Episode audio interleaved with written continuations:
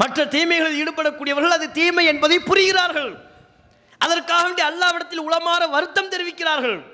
தௌபா கேட்பதற்கான வாய்ப்பு அதில் இருக்கிறது. அல்லாஹும் அவர்களுடைய பாவங்களை மன்னிப்பான். இறைவன் நாடினால். ஆனால் விதத்தில் ஈடுபடக்கூடியவர்கள் அதை தவறு என்றே உணர்வதில்லை. தவறு என்றே உணர்வதில்லை என்று சொன்னால் எப்படி அவர் அல்லாவிடத்தில் தௌபா கேட்பார்? அல்லாஹும் அல்லிஃப் பைனஹுமா கமா அல்லஃப்த பைன ஆதம் ஹவ்வா அப்படின்னு ஒரு துவா. நிறைய பேர்களிலும் ஜோடியெல்லாம் மாற்றி யூசுஃபும் சுலேகாவும் எப்படி வாழ்ந்தார்களோ அப்படிங்குவாங்க. யூசுப் நபி இருக்கிறாங்கல்ல அவங்க மனைவி சுலேகான்னு சொல்லி. யூசுப் அலி இஸ்லாம் அவர்களை தவறான முறையில் அடைய முயற்சித்த மன்னரின் மனைவி அவங்க ரெண்டு பேரையும் இணைச்சி. யூசுஃபும் சுலேகாவும் எப்படி வாழ்ந்தார்களோ அதுபோல் இந்த மணமக்களை வாழ வைப்பாயாக. இந்த துவாலம் தேவையா? மார்க்கத்தில் இருக்கா?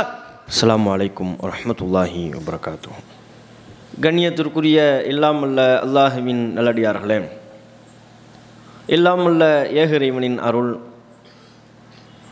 நம்மை நல்வழிப்படுத்த வந்த நபிகள் நாயகம் சல்லல்லாஹு அலஹி வசல்லம் அவர்களின் மீதும் அவர்கள் வழி நடந்த அனைத்து நல்லோர் மீதும் இப்பொதுக்கூட்ட நிகழ்ச்சியில் பங்கெடுத்து கொண்டிருக்கும் இந்த உரையை கேட்டுக்கொண்டிருக்கும் நம் அனைவர் மீதும் என்றென்றும் உண்டாகட்டுமாக. இப்பொதுக்கூட்ட நிகழ்ச்சியில் பிதாத்து ஒழிப்பு மாநாடு ஏன் எதற்கு என்கிற தலைப்பு வழங்கப்பட்டிருக்கிறது. பிதாத் என்றால் என்ன? பிதாத்தினால் மறுமையில் ஏற்படக்கூடிய விளைவுகள் என்ன கேடுகள் என்ன என்பதையெல்லாம் அறிந்து கொள்வதற்கு முன்பாக இஸ்லாமிய மார்க்கத்தினுடைய மிக முக்கியமான அடிப்படையை முஸ்லிம்கள் நாம் தெரிந்து கொள்ள வேண்டும். இஸ்லாமிய மார்க்கம் என்பது அல்லாஹ்வால் மனித சமூகம் நல்வழி பெற வேண்டும் என்பதற்காக வழங்கப்பட்ட மார்க்கும். நபியல் நாயகம் சல்லல்லாஹு அலைஹி வஸல்லம் அவர்களுக்கு மட்டுமல்ல முதல் மனிதரும் முதல் இறை தூதருமான ஆதம் அலை இஸ்லாம் அவர்கள் முதல் இறுதி இறை தூதரும் நமது தலைவருமான நமது உயிரை விட மேலான நபிகள் நாயகம் சல்லல்லாஹு அலைவு செல்லம் அவர்கள் வரை அனைவருக்கும் அல்லாஹவால் வழங்கப்பட்ட மார்க்கமாக இந்த இஸ்லாமிய மார்க்கம் இருந்தது.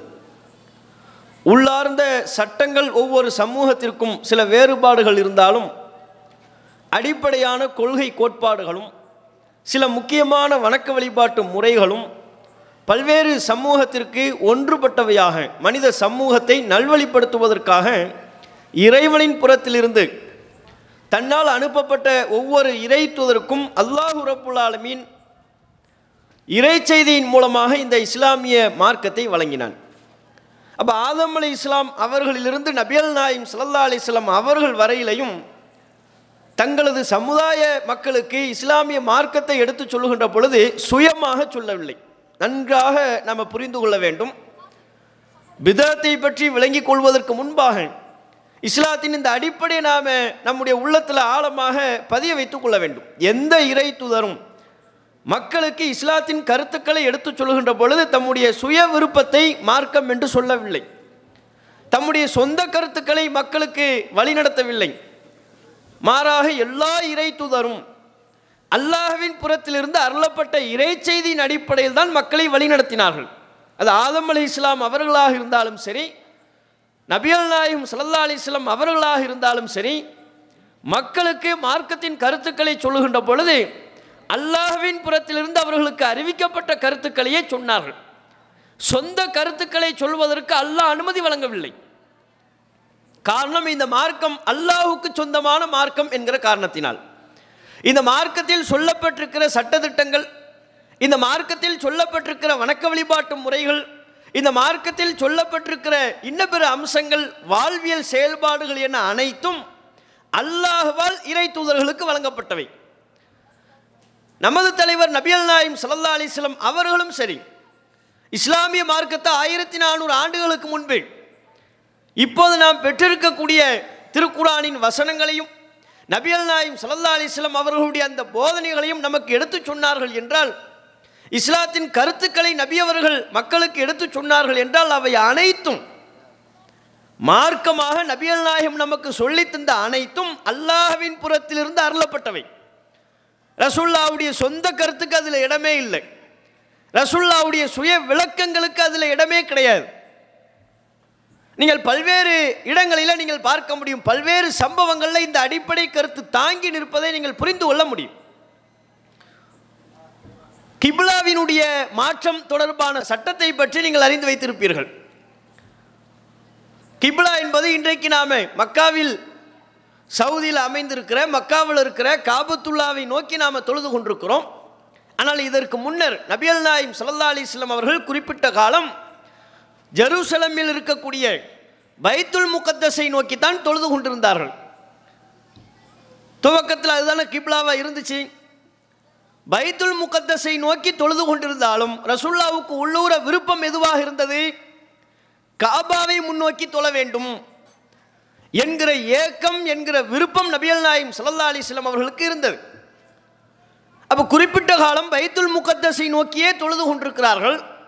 ஆனால் உள்ளூர விரும்புகிறார்கள். காபாவை முன்னோக்கி தொழுதால் நன்றாக இருக்குமே.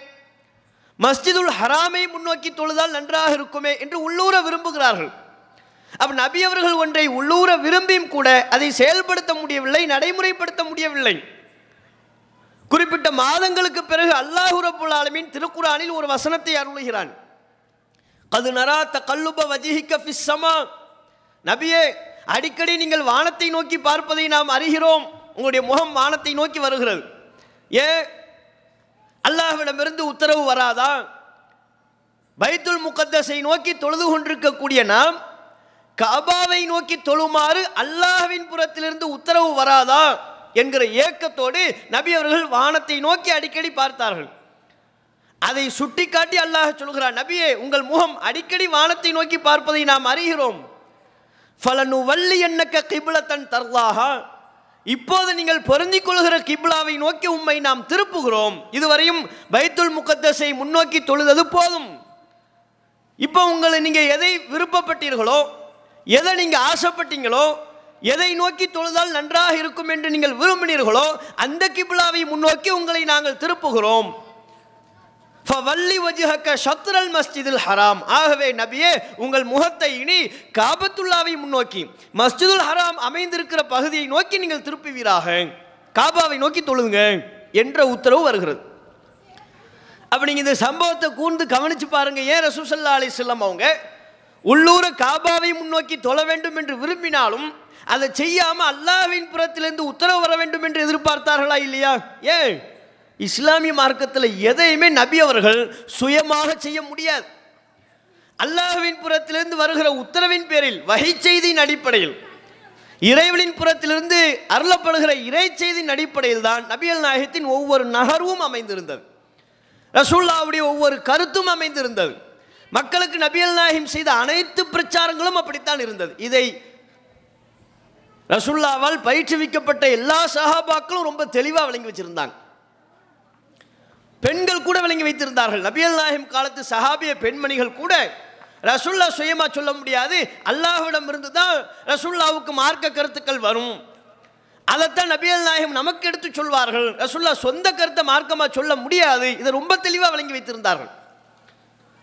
ஒரு முறை சஹாபி பெண்மணிகள்லாம் ரசுல்லா இடத்துல வந்து சொல்கிறாங்க அல்லாஹ்வின் தூதரே யார சூழல்லா லஹபர் ரிஜாலு பி ஹதீசிக் எப்போது பார்த்தாலும் ஆண்கள் உங்களை சுற்றி இருக்கிறார்கள் அவர்கள் ஹதீஸுகளை எல்லாம் தெரிந்து கொள்கிறார்கள். ரசுல்லா பக்கத்திலே அதிகமாக இருந்தாங்கன்னா ரசுல்லாவிடம் இருந்து மார்க்க செய்தி அதிகமாக தெரிந்து கொள்ள முடியும் அல்லவா? அதை சுட்டிக்காட்டி சஹாபிய பெண்மணிகள் சொல்கிறாங்க லஹபர் ரிஜாலுபி ஹதீசிக் ஆண்கள்லாம் வர்றாங்க உங்கள் கூட இருக்கிறாங்க நிறைய ஹதீஸுகளை தெரிந்து கொண்டு செல்கிறார்கள். எங்களுக்கு அப்படிப்பட்ட வாய்ப்பு இல்லையே. ஃபஜ அல்லனா மின் நப்சிக்க யோமன். எங்களுக்கென்று ஒரு நாளை ஒதுக்குங்கள். அந்த நாளில் ஆண்கள்லாம் வரக்கூடாது. எவ்வளோ கண்டிஷன் போடுறாங்க பாருங்கள் அதே எப்போ பார்த்தாலும் ஆண்கள் உங்களை சுற்றி நிற்கிறாங்க அவங்க மட்டும் நிறைய பயான்களை தெரிஞ்சுக்கிறாங்க. நிறைய ஹதீஸுகளை கற்றுக்கொள்கிறார்கள். எங்களுக்கு அந்த வாய்ப்பு இல்லாமல் போய்விடுகிறது. ஆகவே எங்களுக்கென்று நீங்கள் ஒரு நாளை ஒதுக்க வேண்டும். அந்த நாளில் பெண்கள் நாங்கள் மட்டுமே அமர்ந்திருக்க வேண்டும். அப்படி ஒரு நாளை எங்களுக்கு ஒதுக்குங்க. என்ற ஒரு கோரிக்கையை முன்வைக்கிறார்கள். சஹாபி பெண்மணிகள் அப்படியான ஒரு கோரிக்கையை முன்வைக்கும் பொழுது அவர்கள் சொல்லக்கூடிய ஒரு வார்த்தையை நீங்கள் கவனிக்கணும். அந்த நாளில் நீங்கள் எங்களுக்கு எதை கற்றுத்தர வேண்டும் என்றால் து அல்லிமுனா மிம்மா அல்லமக்கல்லா அல்லாஹ் உங்களுக்கு கற்றுத்தந்த இறை செய்தியிலிருந்து நீங்கள் எங்களுக்கு கற்றுத்தாருங்கள். எப்படிப்பட்ட ஒரு வார்த்தை? அல்லாஹுவின் தூதரை எங்களுக்குன்னு ஒரு நாளை ஒதுக்குங்க. பயான் பண்ணுங்கன்னு சொல்கிறாங்க அதை பயான் பண்ணுங்கன்னு சொல்வதை எப்படி சொல்கிறார்கள் து அல்லிமுனா மிம்மா அல்லமக்கல்லா அல்லாஹ் உங்களுக்கு கற்றுத்தந்த வகை செய்தியிலிருந்து நீங்கள் எங்களுக்கு கற்றுத்தாருங்கள். அப்போ சஹாபிய பெண்மணிகள் கூட மிக தெளிவாக புரிந்து வைத்திருந்தார்கள். ரசுல்லா மார்க்கம் சொல்வதாக இருந்தால் பயான் பண்ணுறதா இருந்தால் அவங்க சொந்த கருத்துக்களை கதை பேசுறது அல்லாது. அல்லாஹ் கற்றுக் கொடுத்ததை தான் நமக்கு சொல்ல முடியும். அவங்க சுயமாக எதையுமே சொல்ல முடியாது. ஆகவே தான் இந்த வார்த்தையை சொல்லி கேள்வி எழுப்புகிறார்கள் இந்த வார்த்தையை சொல்லி கோரிக்கை வைக்கிறார்கள்.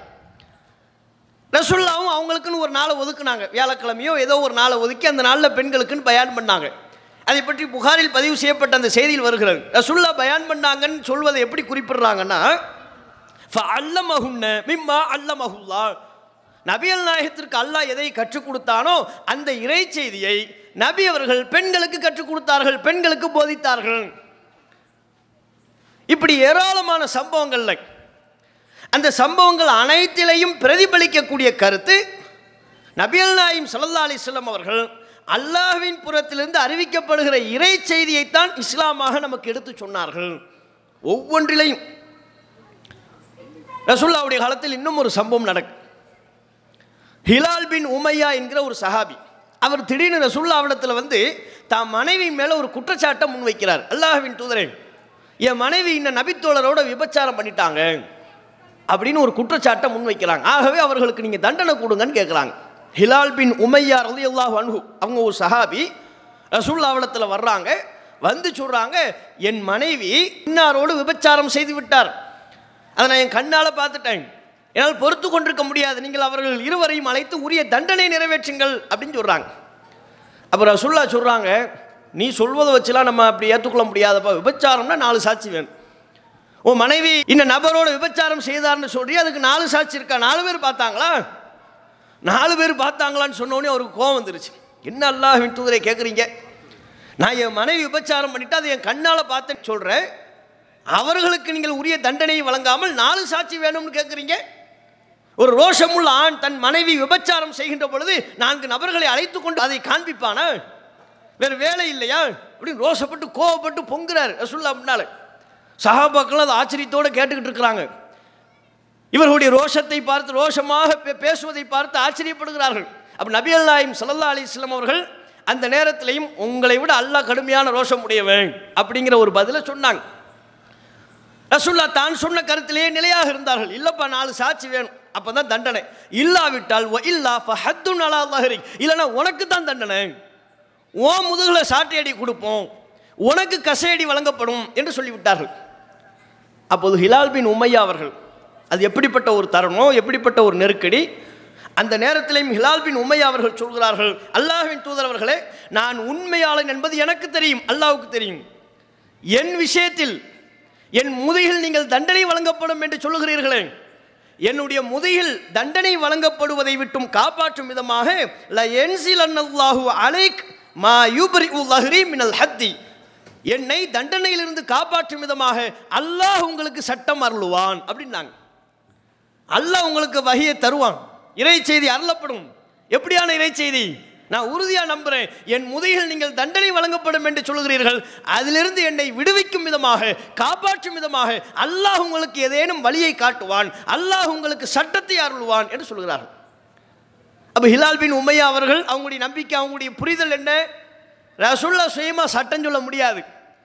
கணவன் மனைவிக்கு மத்தியில் பிரச்சனை ஏற்படுகின்ற பொழுது ஒருவரை ஒருவர் விபச்சாரம் என்கிற ரீதியில் குற்றம் சாட்டுகின்ற பொழுது அதற்கென்று வகுக்கப்படுகிற சட்டமாக இருந்தாலும் அதை நபியல் நாயிம் சுயமாக சொல்ல முடியாது. அல்லாஹ் அருளணும் அல்லாஹ் சொல்ல வேண்டும். அல்லாஹ் சொல்லித்தான் நபியல் நாயிம் சொல்ல முடியும். எப்படிப்பட்ட ஒரு அற்புதமான கருத்தை அவர்கள் பிரதிபலித்து விடுகிறார்கள்? ஹிலால் பின் உமையா ரலியல்லாஹு அன்ஹு அவர்கள் சொல்வதைப் போலவே அதற்கு பிறகு நபியல் நாயம் சல்லா அலிஸ்லாம் அவர்களுக்கு தனி சட்டம் அருளப்பட்டது. அவங்க இப்படி சொல்லிட்டு கிளம்பிட்டாங்க. அதற்கு பிறகுதான் லியான் என்கிற சட்டம் கணவன் மனைவி இருவரில் ஒருவர் தன்னுடைய துணையின் மீது விபச்சார குற்றச்சாட்டை முன்வைத்தால் அதற்கு என்ன செய்ய வேண்டும்? அதற்குரிய வழிகாட்டுதல் என்ன? சட்டம் என்ன என்று குரானில் அல்லாஹு ரபுல் ஆலமீன் சொல்லிவிட்டான். எப்போ? எதற்கு பிறகு? ஹிலால் பின் உமையா அவர்களின் இந்த நிகழ்வுக்கு பிறகு. அப்போ அவங்க புரிதலும் என்ன? அல்லாஹ் தான் சட்டம் சொல்லணும். அல்லாஹ் தான் இந்த மார்க்கத்தின் ஒவ்வொரு கருத்துக்களையும் நபியல் நாயகத்திற்கு அறிவிப்பான். அல்லாஹ் அறிவித்த கருத்துக்களைத்தான் நபியல் நாயகம் மக்களுக்கு சொல்வாங்க. இதுதான் இஸ்லாத்தின் அடிப்படை. ஒன்று ஒன்றுலையும் நபிகள் நாயம் சல்லா அலிஸ்லம் அவங்க அண்டை வீட்டாருக்குள்ள உரிமையை பற்றி சொன்னாங்கல்ல. அண்டை வீட்டாருக்குள்ள உரிமைகள் ஏராளமான உரிமைகளை சொன்னாங்க. அவர் ஒரு கால் குழம்ப தந்தா கூட அதை நீ அற்பமாக நினைக்காத அப்படின்னாங்க. அண்டை வீட்டாருக்கு தொல்லை தராதே அப்படின்னாங்க. அண்டை வீட்டாரோட பிரச்சனை பண்ணாதன்னாங்க. உன்னுடைய நிலம் உன்னுடைய வீடு உன் சார்ந்த ஒரு பொருளை விற்பதற்கு அந்த அந்த வீட்டையோ அந்த நிலத்தையோ விற்பதற்கு பிற மக்களை விட உன்னுடைய அண்டை வீட்டாருக்கு தான் அதிக உரிமை உள்ளது என்று நபியல் நாயகம் சொன்னார்கள். பக்கத்து வீட்டாருக்கு.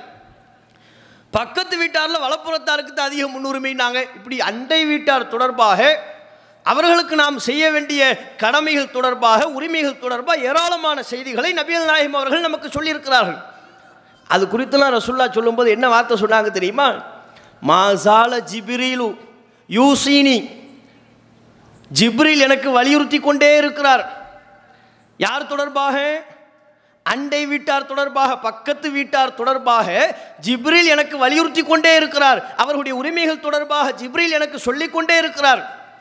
எந்த அளவிற்கு என்றால் ஹத்தா அதுன்னு அன்னஹு சை வரிசுஹு என்னுடைய பக்கத்து வீட்டுக்காரர் என்னுடைய சொத்தில் வாரிசாகி விடுவாரோ என்று நான் அஞ்சும் அளவிற்கு நினைக்கும் அளவிற்கு அண்டை வீட்டாரின் உரிமை குறித்து ஜிப்ரில் எனக்கு வலியுறுத்தி கொண்டே இருக்கிறார் என்று நபியல் நாயம் சல்லா அலிஸ்லாம் அவங்க சொன்னாங்க.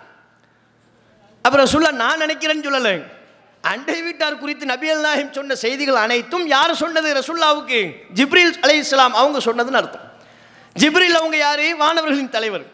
அவங்க அந்த கருத்துக்களை ரசுல்லாவுக்கு சொல்கிறாங்கன்னா யார் மூலமாக? அல்லாஹுவின் புறத்திலிருந்து அருளப்பட்டவை. அல்லாஹுவின் புறத்திலிருந்து சொல்லப்பட்டவை. அப்போ இஸ்லாமிய மார்க்கத்தின் சட்டங்கள் நபியல் நாயகம் சொன்னார்கள் என்று நாம் இன்றைக்கு பேசக்கூடிய ஒவ்வொரு செய்திகளும் அது நபியல் நாயகத்தின் சொந்த கருத்து அல்ல அல்லாஹுவின் புறத்திலிருந்து அருளப்பட்டவை. அதை நம்ம புரியணும். இந்த இஸ்லாம் அல்லாவுக்கு சொந்தமான மார்க்கம் இந்த மார்க்கத்தில் யாரும் கை வைக்க இயலாது. தன்னுடைய சொந்த கருத்தை திணிக்க இயலாது. தன்னுடைய சொந்த கருத்தை உள் நுழைக்க முடியாது என்கிற அடிப்படையை நம்ம புரியணும். இன்னும் ஒரு சம்பவத்தை பாருங்களேன். புகாரில் பதிவு செய்யப்பட்டிருக்கிற செய்தி ரசுல்லாவிடத்தில் ஒரு சஹாபி கேள்வி கேட்குறாங்க. அல்லாஹுவின் தூதரே நான் யுத்த காலத்தில் கொல்லப்பட்டு விட்டால் பொறுமையாக இருக்கிறேன் உறுதியாக இருக்கிறேன் பின்வாங்கி ஓடலை கொல்லப்பட்டுட்டேன் எதிரியால் கொல்லப்பட்டு விட்டேன். என் பாவங்கள் அனைத்தும் மன்னிக்கப்பட்டு விடுமா? அப்படின்னு கேட்குறாங்க. கேள்வி நல்லா புரியணும். ஒரு சஹாபி கேள்வி எழுப்புகிறார் ரசுல்லாவிடத்தில் அல்லாஹுவின் தூதரே ஒருவர் யுத்த களத்தில் இருக்கிறார். பொறுமையோடு இருக்கிறார் உறுதியோடு இருக்கிறார். பின்வாங்கி ஓடவே இல்லை. தனக்கு ஏற்பட்ட எல்லா துன்பங்களையும் சிரமங்களையும் தாங்கி கொண்டு களத்தில் நிற்கிறார். இறுதியில் கொல்லப்பட்டு விட்டார். அப்படி என்றால் அவருடைய எல்லா பாவங்களும் மன்னிக்கப்பட்டு விடுமா? ரசுல்லா பதில் சொல்கிறாங்க நாம் ஆமாம் எல்லா பாவங்களும் மன்னிக்கப்பட்டுரும். ரசுல்லா பதில் சொல்லிட்டு கொஞ்ச நேரம் சக்கத்த சாத்தன் கொஞ்ச நேரம் தான் ஆச்சு. திடீர்னு கேட்குறாங்க ஐன சாயில் கேள்வி கேட்டவர் எங்கே? அப்படிங்கிறாங்க. அவர் பதறிட்டார். அங்கே தான் உட்காந்துருக்கிறார் என்ன ரசூல்லா இப்போ தானே பதில் சொன்னாங்க? அதுக்குள்ளே கேள்வி கேட்டவர் எங்கேங்கிறாங்களே? அவர் அங்கிருந்து சொல்கிறார் அனல் நதி தான் அல்லாஹின் தூதரை தான் அங்கே தான் இருக்கிறேன். உங்ககிட்ட நான் தான் கேள்வி கேட்டேன் இங்கே தான் இருக்கிறேன் அப்படிங்கிறாங்க. அப்போ நபியல் நாயம் சல்லா அலிஸ்லாம் அவங்க திருப்பி சொல்கிறாங்க ஆம் ஒருவர் யுத்த காலத்தில் அல்லாஹ்வின் மார்க்கத்திற்காக சமூக பாதுகாப்பிற்காக நடைபெறுகிற அநியாயத்திற்கு எதிராக நடைபெறுகிற போரில் பங்கேற்று உறுதியாக இருந்து போரிலிருந்து புறமுதுகிட்டு ஓடாமல் அங்கே களத்தில் உறுதியாக நின்று கொல்லப்பட்டு விட்டால் அவருடைய எல்லா பாவங்களும் மன்னிக்கப்பட்டுவிடும். இல்லத்தைன். கடன் மாத்திரம் மன்னிக்கப்படாது. இந்த கடன்கிறத முன்னால் ரசூலா சொல்லலை. முன்னால் அவர் எல்லா பாவங்களும் மன்னிக்கப்படுமான்னு கேட்கும்போது ஆமாம் எல்லா பாவங்களும் மன்னிக்கப்பட்டுட்டாங்க அதுக்கப்புறம் இந்த கேள்வி கேட்டவர் எங்கே அவர் போயிட்டாரா? அப்படின்னு கேள்வி எழுப்பி ரசுல்லா சொல்கிறாங்க கேள்வியை நீ திருப்பி கேளுன்ட்டாங்க.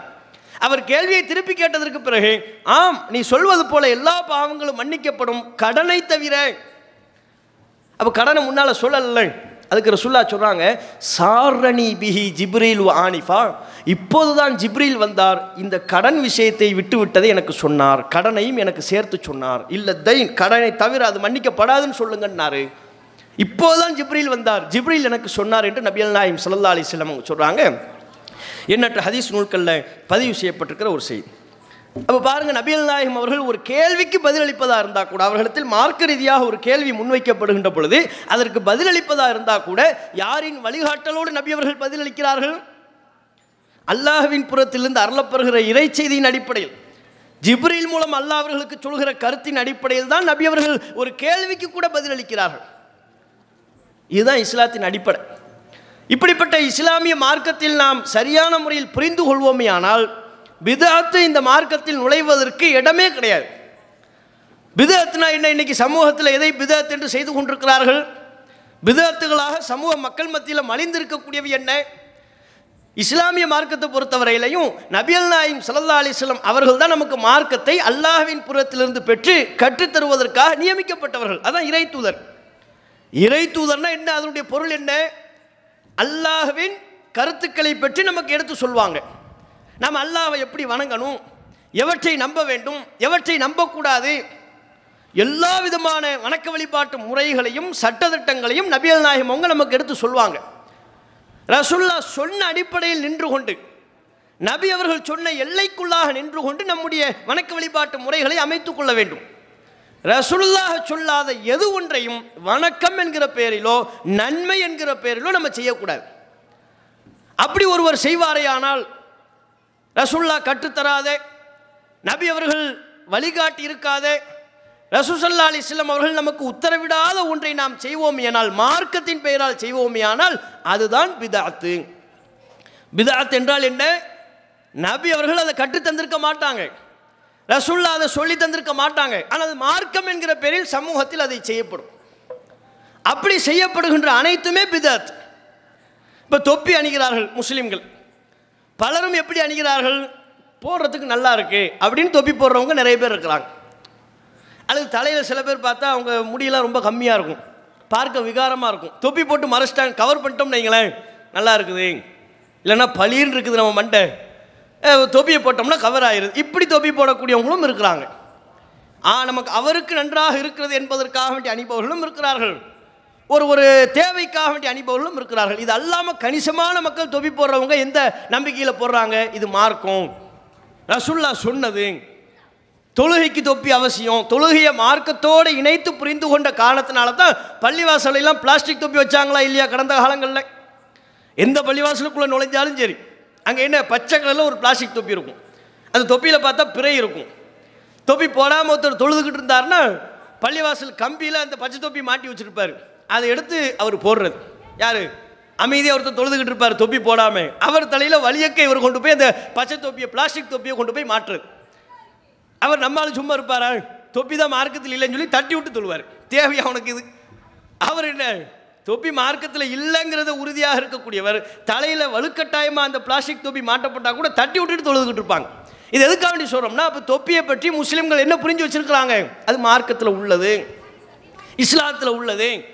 முஸ்லீமுடைய அடையாளம் ஒரு முஸ்லீமின் அடையாளமாக மார்க்கத்தில் சொல்லப்படாத ஒன்றை ஆக்கி விட்டார்களா இல்லையா? அப்போ இதுதான் பிதத்துன்னு அர்த்தம். நபியல் நாயிம் சல்லா அலிஸ்லாம் அவங்க சொல்கிறாங்க மண் அமில அமலன் லைசா அலைஹி அம்ருனா ஃபஹுவரத்துன்.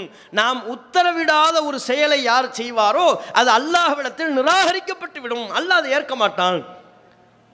நபியல் நாயிம் அவர்கள் பிதத்திற்கான விளக்கத்தை இந்த செய்தியில் நமக்கு சொல்லிவிட்டார்கள். நான் உங்களுக்கு என்ன உத்தரவிட்டு அதை செய்யுங்க நீங்கள் நான் உங்களுக்கு எதை கற்றுத்தந்தேன்? அதுதான் மார்க்கம். அதைத்தான் நீங்கள் செய்ய வேண்டும். ரசுல்லா கற்றுத்தராத உத்தரவிடாத வழிகாட்டாத எதையும் மார்க்கத்தின் பெயரால் நாம் செய்யக்கூடாது. சின்ன வார்த்தையாக இருந்தால் கூட அதை நம்ம சொல்லக்கூடாது. மார்க்கத்தின் பெயரால் சொல்லக்கூடாது. இதுதான் இஸ்லாமிய மார்க்கத்தினுடைய அடிப்படை. இந்த அடிப்படையில் நின்று கொண்டு இன்றைக்கு சமூகத்தில் மலிந்து கிடக்கக்கூடிய பிதாத்துகளை எல்லாம் நீங்கள் எண்ணி பார்க்கணும். இந்த பிதாத் என்பது ஒழிக்கப்பட வேண்டும் என்கிற கருத்தில் தான் நம்ம மாநாடு நடத்துகிறோம் பிதாத்துகள் ஒழிக்கப்பட வேண்டும். ஏன் ஒழிக்கப்பட வேண்டும்? அது ஏற்படுத்தக்கூடிய விளைவுகள் அளப்பரியது. எந்த ஒரு முஸ்லீம் நீங்கள் பார்ப்பீர்களேயானால் சமூகத்தில் ஏராளமான தீமைகள் இருக்கிறது. சமூகத்தில் ஏராளமான பாவங்கள் இருக்கிறது. எல்லா தீமைகளையும் பாவங்களையும் விட மிகப்பெரியது இந்த பிதாத்து தான். மார்க்கத்தில் இல்லாததை மார்க்கத்தின் பெயரால் செய்யக்கூடிய கலாச்சாரம் இருக்கிறதை செயல்பாடு இருக்கிறதை இதுதான் மிகப்பெரிய பாவம். ஏன்? ஏனைய பாவங்களில் ஈடுபடக்கூடியவர்கள் அவற்றை நன்மை என்று சாதிப்பது கிடையாது. அவைகளை பாவம் என்று உணர்ந்து கொண்டு தான் இருக்கிறார். உள்ளத்தில் ஒரு சின்ன ஒரு குற்ற உணர்ச்சி அவர்களுக்கு இருக்கும். ஒருத்தர் மது அருந்துகிறார். மது குடிப்பது சாராயம் குடிப்பது போதைப் பொருட்களை உட்கொள்வது பாவமா இல்லையா? பாவத்தான் மது குடிக்கிறவட்ட போய் சாராயம் குடிக்கிறார் பீடி குடிக்கிறார் சிகரெட்டு குடிக்கிறார் போதைப் பொருளை உட்கொள்கிறார். அவடத்தில் போய் நீங்கள் நல்லது செய்கிறீங்களா கெட்டது செய்கிறீங்களான்னு கேட்டால் என்ன பதில் சொல்வார்? இல்லை இது கூடாது தான் சாராயம் குடிக்கக்கூடாது இருந்தாலும் எனக்கு பழக்கமாகிவிட்டது குடிக்கிறேன். தப்பு தான் கொஞ்சம் கொஞ்சமாக நான் விட முயற்சி பண்ணுறேன் சொல்வாரா இல்லையா? பீடி குடிக்கிறவர் சிகரெட்டு குடிக்கிறவர்கிட்ட போய் கேளுங்க. என்னங்க பீடி குடிக்கிறீங்க சிகரெட்டு குடிக்கிறீங்க இதெல்லாம் நல்லதான்னு கேட்டால் என்ன சொல்வார்? நம்ம விட அரை மணி நேரம் கூடுதலாக பயன் பண்ணுவார். இல்லை அது குடிக்கூடாது தான் தப்பு தான் அதனால் நுரையீரல் இப்போ லங்ஸ் போயிருங்கிறாங்க கிட்டி நம்மளோட அதிகம் தெரிஞ்சு வச்சிருப்பார். சிகரெட்டு குடிக்கிறவர் பீடி குடிக்கிறவர். அப்படி இருந்து எங்கே குடிக்கிறீங்க? இல்லை நம்ம சைன் ஸ்மோக்கர்னு பேர் வாங்கிட்டோம். பெரிய பட்டம். பெரிய அமெரிக்காவில் யுனெஸ்கோவில் உனக்கு கொடுத்த சர்டிஃபிகேட்டாக அது. சைன் ஸ்மோக்கர்னு ஊரில் சொல்லிவிட்டாங்க. டக்குன்னு அதை விட்டுற முடியாது. டக்குன்னு விட்டா எனக்கு டக்குன்னு விட்டா ஹார்ட் அட்டாக் வந்துடும் அது வேறு எவனோ சொல்லி வச்சிருக்கிறான். சீக்கிரம் விட்டோம்னா ஹார்ட் அட்டாக் வந்துடும் அது வந்து ஏற்பட்டு விடும். இது ஏற்பட்டு கை பதட்டம் ஏற்பட்டு விடும் என்று சொல்கிறார்கள். அதனால் கொஞ்சம் கொஞ்சமாக விடுறதுக்கு ட்ரை பண்ணிக்கிட்டு இருக்கிறேன். எத்தனை வருஷமாக ட்ரை பண்ணிக்கிட்டு இருக்கிறீங்க? கடந்த சுமார் ஒரு இருபது வருஷமாக ட்ரை பண்ணிக்கிட்டு இருக்கிறேன். எது? கொஞ்சம் கொஞ்சமாக விடுறதுக்கு. விட்டாரா? விட்டபாடு இல்லை. அப்போ என்ன சொல்கிறார்? சிகரெட்டு குடிக்கிறவராக இருந்தாலும் தப்பு தான் விடுறதுக்கு நான் ட்ரை பண்ணுறேன் பாய். முயற்சி பண்ணுறேன் மார்க் அடிப்படையிலையும் தவறு என்பதை புரிந்து கொள்கிறார். உலகில் அடிப்படையில் உடலுக்கும் தீங்கானது தான் என்பதை புரிந்து கொள்கிறார். இருந்தாலும் என்னால் மீள முடியவில்லை. இதுதான் அவங்களுடைய வாக்குமூலம். இப்படி எந்த தீமையாக இருந்தாலும் உலகத்தில் உள்ள எந்த தீமையில் ஈடுபடக்கூடியவர்களை நீங்கள் விசாரணை பண்ணாலும் ஆமாம் அது தவறு தான் அது பாவம் தான் ஆனால் இந்த பிதத்துங்கிறது அப்படிப்பட்டது கிடையாது. பிதாத் என்கிற இந்த தீமை இருக்கிறது இது விபச்சாரத்தை விட பெரியது. மது அருந்துவதை விட பெரியது. இதர தீமைகளை விட பாவங்களை விட ரொம்ப ரொம்ப பெரியது. என்ன காரணம்? விதத்தில் ஈடுபடக்கூடிய எவரும் அது தீமை என்பதே உணர்வது கிடையாது. மார்க்கத்தில் இல்லாததை மார்க்கத்தின் பெயரால் செய்கிறாங்க ஏங்க நீங்கள் அதை செய்கிறீங்கன்னு கேட்டால் இல்லை இது மார்க்கத்தில் இருக்குது நன்மை. நான் ஒன்றும் தப்பு பண்ணலையே. நாங்கள் என்ன கொலை குற்றமாக செய்து விட்டோம் நாங்கள் என்ன அடுத்தவன் பொருளையா திருடி விட்டோம் தொழுகை தானே ஈடுபடுகிறோம்? தஸ்பீகள் தானே ஈடுபடுகிறோம்? வணக்க வழிபாடு தானே செய்கிறோம்? அல்லாவிடத்தில் நெருக்கம் பெறுவதற்கு தானே இதை இந்த காரியங்களில் ஈடுபடுகிறோம்? இப்படித்தானே சொல்கிறாங்க அப்போ எந்த செயலை நபியல் நாயும் சல்லா அலி செல்லம் அவங்க நான் கற்றுத்தராத செயலை கொண்டு அல்லாவிடத்தில் உன்னால் நெருக்கம் பெற முடியாது.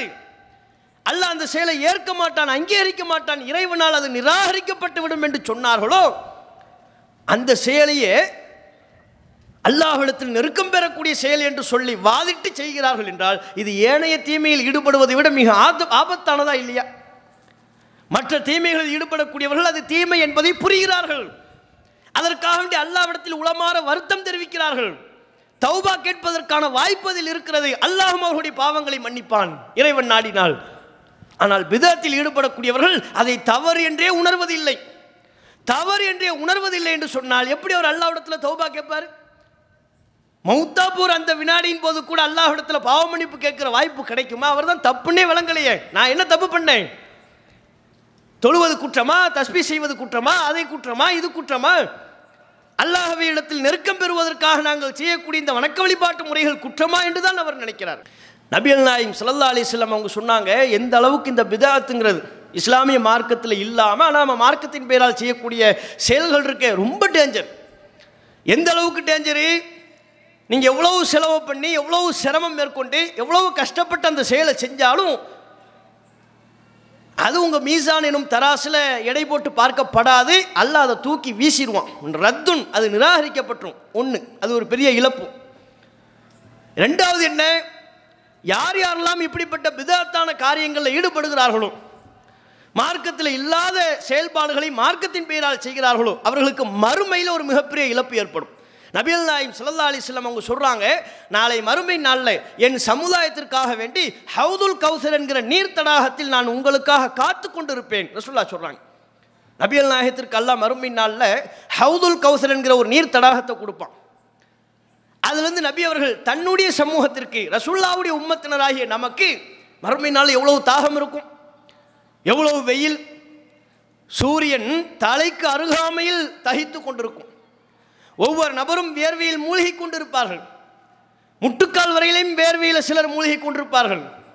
மார்பு பகுதி வரையில் கழுத்து வரையிலையும் சிலர் வேர்வையில் மூழ்கி கொண்டிருப்பார்கள். தத்தளித்து கொண்டிருப்பார்கள். தலைக்கு அருகாமையில் சூரியன் இருந்தால் என்ன ஆகிறது இப்போ சூரியன் எவ்வளோ கோடான கோடான கோடி மைல்களுக்கு அப்பால் இருக்கின்ற பொழுதே பகல் நேரங்களில் நம்மால் வெளியில் உலாவ முடிகிறதா? எவ்வளோ வெப்பம்? எவ்வளோ புழுக்கம்? எவ்வளோ வியர்வை? அதுவே தலைக்கு அருகாமையில் அந்த சூரியன் வந்துவிட்டால் எவ்வளவு அனலாக இருக்கும். அப்படிப்பட்ட நேரத்தில் கடுமையான தாகம் தாகித்து இருக்கக்கூடிய நேரத்தில் நபியல் நாயின் சுல்லா அலி அவங்க தனக்கு வழங்கப்பட்டிருக்கிற ஹவுதுல் கௌசர் என்கிற நீர் தடாகத்திலிருந்து தன் சமூகத்தவர்களை அடையாளம் கண்டு இங்கே வாங்க என்று அழைத்து நீர் தடாகத்தை குடிக்க கொடுப்பாங்க. குடி.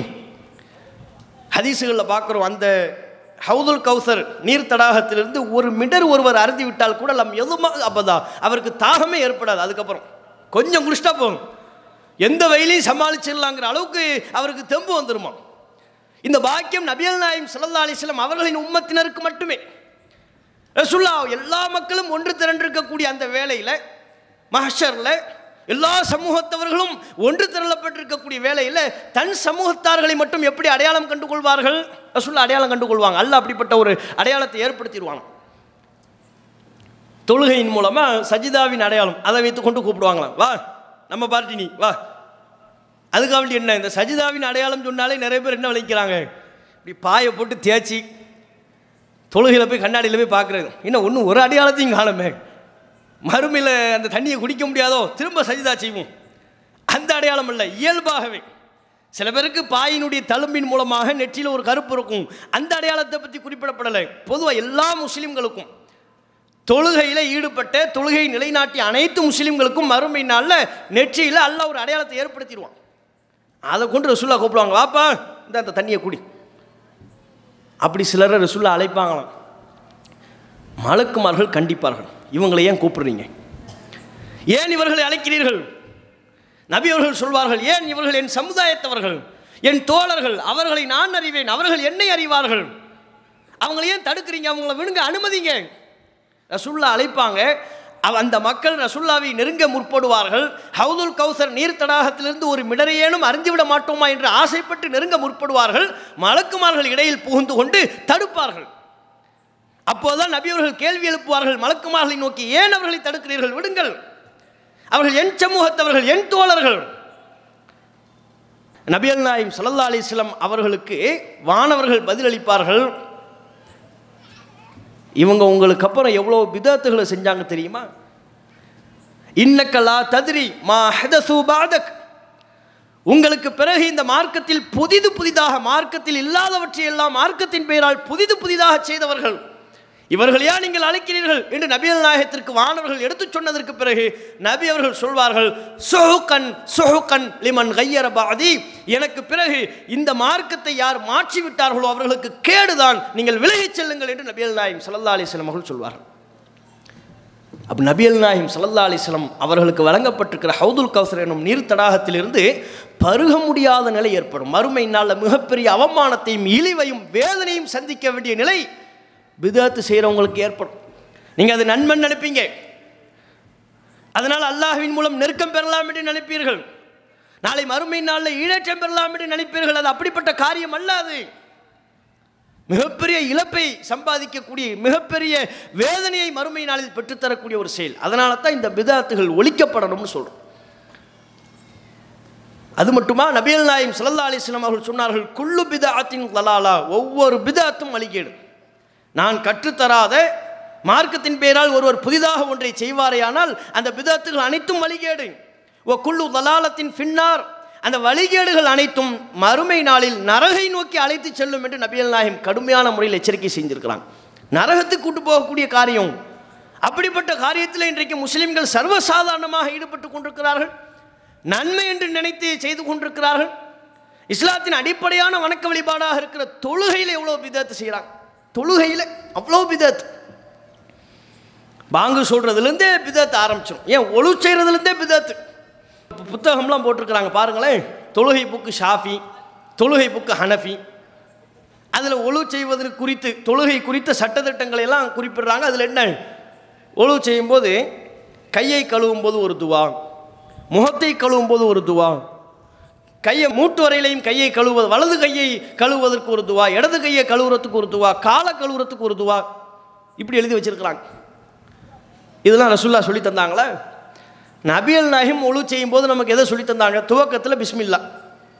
இறுதியில் அஷது அன் லா இலாஹ இல்லல்லா அஷது அண்ண முகமதன் அப்துஹு ரசுலு இதை சொல்லிட்டாலே சொர்க்கத்தின் எட்டு வாசல் திறக்கப்படும் நாங்கள் எவ்வளோ பெரிய சிறப்பு. ரசுல்லா சொல்லித் தந்ததை விட ஒருத்தையும் கூடுதலாக சொல்லணும்னு எதிர்பார்க்குறோம்? ஏன் அந்த நோய் உள்ளத்தில் இருக்குது ரசுல்லா சொல்லித் தந்தது போதுமானது இல்லையா? இஸ்லாமிய மார்க்கத்தில் அல்லாஹ்வால் அங்கீகரிக்கப்பட்டு அல்லாவின் புறத்திலிருந்து கற்றுக்கொண்டு நபி அவர்கள் நமக்கு சொன்ன போதனைகள் போதாதா? ஒரு முஸ்லீமுக்கு அது போதாதா? இவர்கள் புதிது புதிதாக கையை கழுவுறத்துக்கு ஒரு துவா காலை கழுவுறத்துக்கு ஒரு துவா முகத்தை கழுவுறத்துக்கு ஒரு துவா. ரசூல்லா அப்படி சொன்னாங்களா? கற்றுத்தந்தாங்களா ஹதீஸுகளில் இருக்க கிடையாது. பிதாத்து.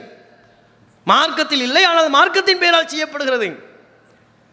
சரி ஒழு செஞ்சுட்டு பள்ளியாசலுக்குள்ள வருவார். அங்கே பார்த்தா அங்கேயாவது முடியுதானா? அங்கேயும் பிதத்து. என்ன? நீயத்துங்கிற பேரில் அப்படியே நீட்டி முழங்கணும் பெருசாக அதை அரபிலையும் எழுதி வச்சுருப்பாங்க. தமிழ்லையும் அதை மொழிபெயர்ப்பு கொடுத்து வச்சுருக்குறாங்க. அதெல்லாம் ஹதீஸுகள்லேயே கிடையாது. இவங்களாம் என்ன? இப்போ ஒருத்தர் லுகர் தொழுகிறாருன்னு வைங்க.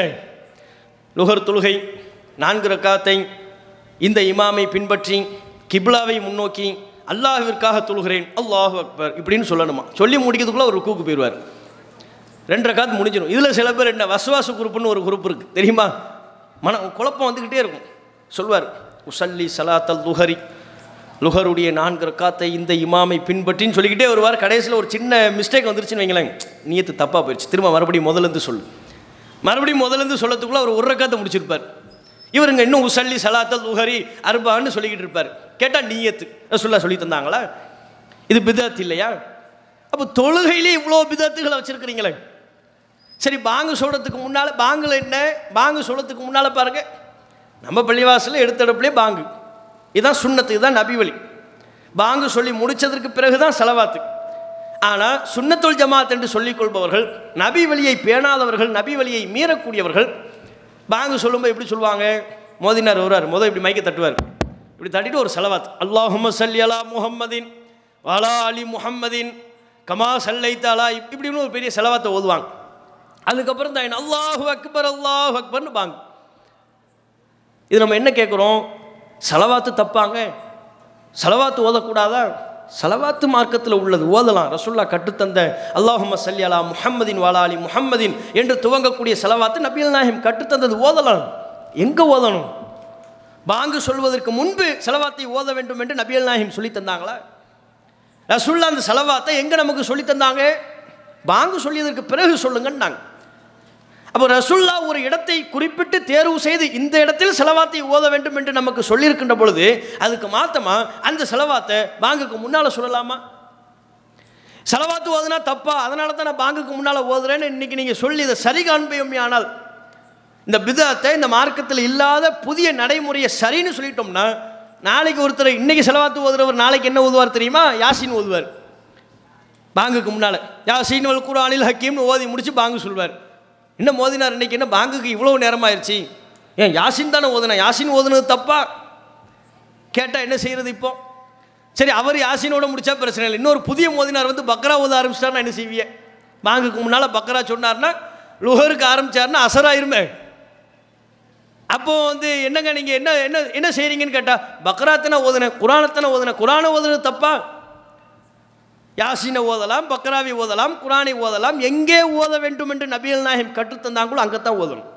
என்ன சொல்லணும்னு ரசுல்லா லிமிட் பண்ணாங்களோ அந்த லிமிட்டுக்குள்ளே நிற்கணும் அதான் முஸ்லீம். முஸ்லீம்னா கட்டுப்பட்டவன்.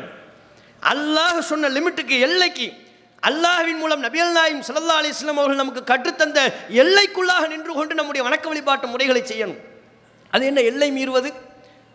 வேதம் வழங்கப்பட்ட யூதர்களும் கிறிஸ்தவர்களும் அழித்து நாசமானதற்கு காரணம் தங்களுடைய தூதர்கள் சொன்ன எல்லைகளுக்குள்ளாக அவர்கள் நிற்கவில்லை. எல்லை மீறினார்கள். அவ்வாறு எல்லை மீறினால்தான் அல்லாஹவின் திருப்தியை பெற முடியும் என்று அவர்கள் நினைத்தார்கள். தப்பு கணக்கு போட்டார்கள். கிறிஸ்தவர்களில் பலர் துறவரத்தை மேற்கொண்டார்கள். கல்யாணம் ஆகாம கல்யாணம் பண்ணாமல் இல்லற வாழ்க்கையிலே ஈடுபடாமல் இருப்பது துறவரம் என்பதை முடிவு செய்து கொண்டார்கள். அல்ல அவர்களுக்கு துறவரத்தை கடைபிடிக்கணும்னு சொல்லலை. அவர்களாக விதித்துக் கொண்டார்கள். காரணம் எல்லை மீறுதல். நம்ம துறவரத்தின் மூலமாகத்தான் அல்லாஹுவை நெருங்க முடியும் என்று யூதர்கள் முடிவு செய்து எல்லை மீறி சென்றார்கள். அல்லாஹ் கண்டிச்சான். உல்யாஹல் கிதாப். நபியை இந்த யூதர்களை நோக்கி சொல்லுங்க வேதக்காரர்களே கிறிஸ்தவர்களை நோக்கி சொல்லுங்க வேதம் வழங்கப்பட்டோரே லா தகுலூஃபி தீனிக்கும். உங்கள் மார்க்கத்தில் நீங்கள் எல்லை மீறாதீர்கள். ஏன் எல்லை மீறீங்க? உங்கள் தூதர் என்ன சொன்னாரோ அதுக்குள்ளே நில்லுங்க. அல்லாஹ் என்ன சொன்னாலும் அதற்குள்ளாக நில்லுங்கள் எல்லை மீறி செல்லாதீர்கள் என்று அல்லாஹ் ரப்புல் ஆலமின் திருக்குறானில் அந்த வசனத்தின் மூலமாக யூதர்களையும் கிறிஸ்தவர்களையும் கண்டிக்கிறான். இன்னைக்கு எவ்வளவு விதத்துகள் அனாச்சாரங்களை செஞ்சுக்கிட்டு இருக்கிறாங்க இபுன் உமர் அலி அல்லாஹ் அன்ஹு அவங்க முன்னால் ஒருத்தர் தும்முனர்.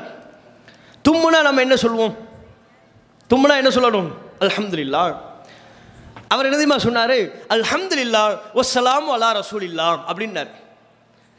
அல்லாஹிற்கே எல்லா புகழும் நபியல் நாயகத்தின் மீது சலாம் உண்டாவதாக இப்படின்னு கூடுதலாக சொல்லிட்டார்.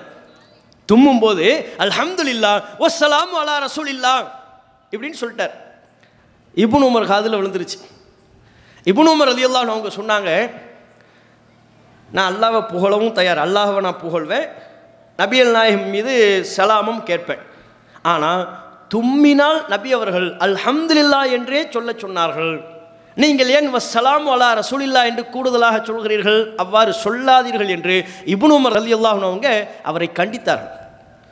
பாருங்க சஹாபாக்கள் தெளிவாக விளங்கி வச்சுருந்தாங்க. நம்ம வார்த்தையெல்லாம் கூட்டக்கூடாது அந்த அதிகாரம்லாம் இல்லைன்னாங்க. சொல்லாமல நான் சலாம் சொல்லுவேன் கேட்பேன். அது இப்போ தும்முனா கேட்க மாட்டேன். ஏன்? தும்மினால் நபியவர்கள் எனக்கு எதை வழிகாட்டினார்களோ அதைத்தான் நாம் செய்ய வேண்டும். அல்ஹம்துலில்லா அவ்வளோதான் சொல்லணும்.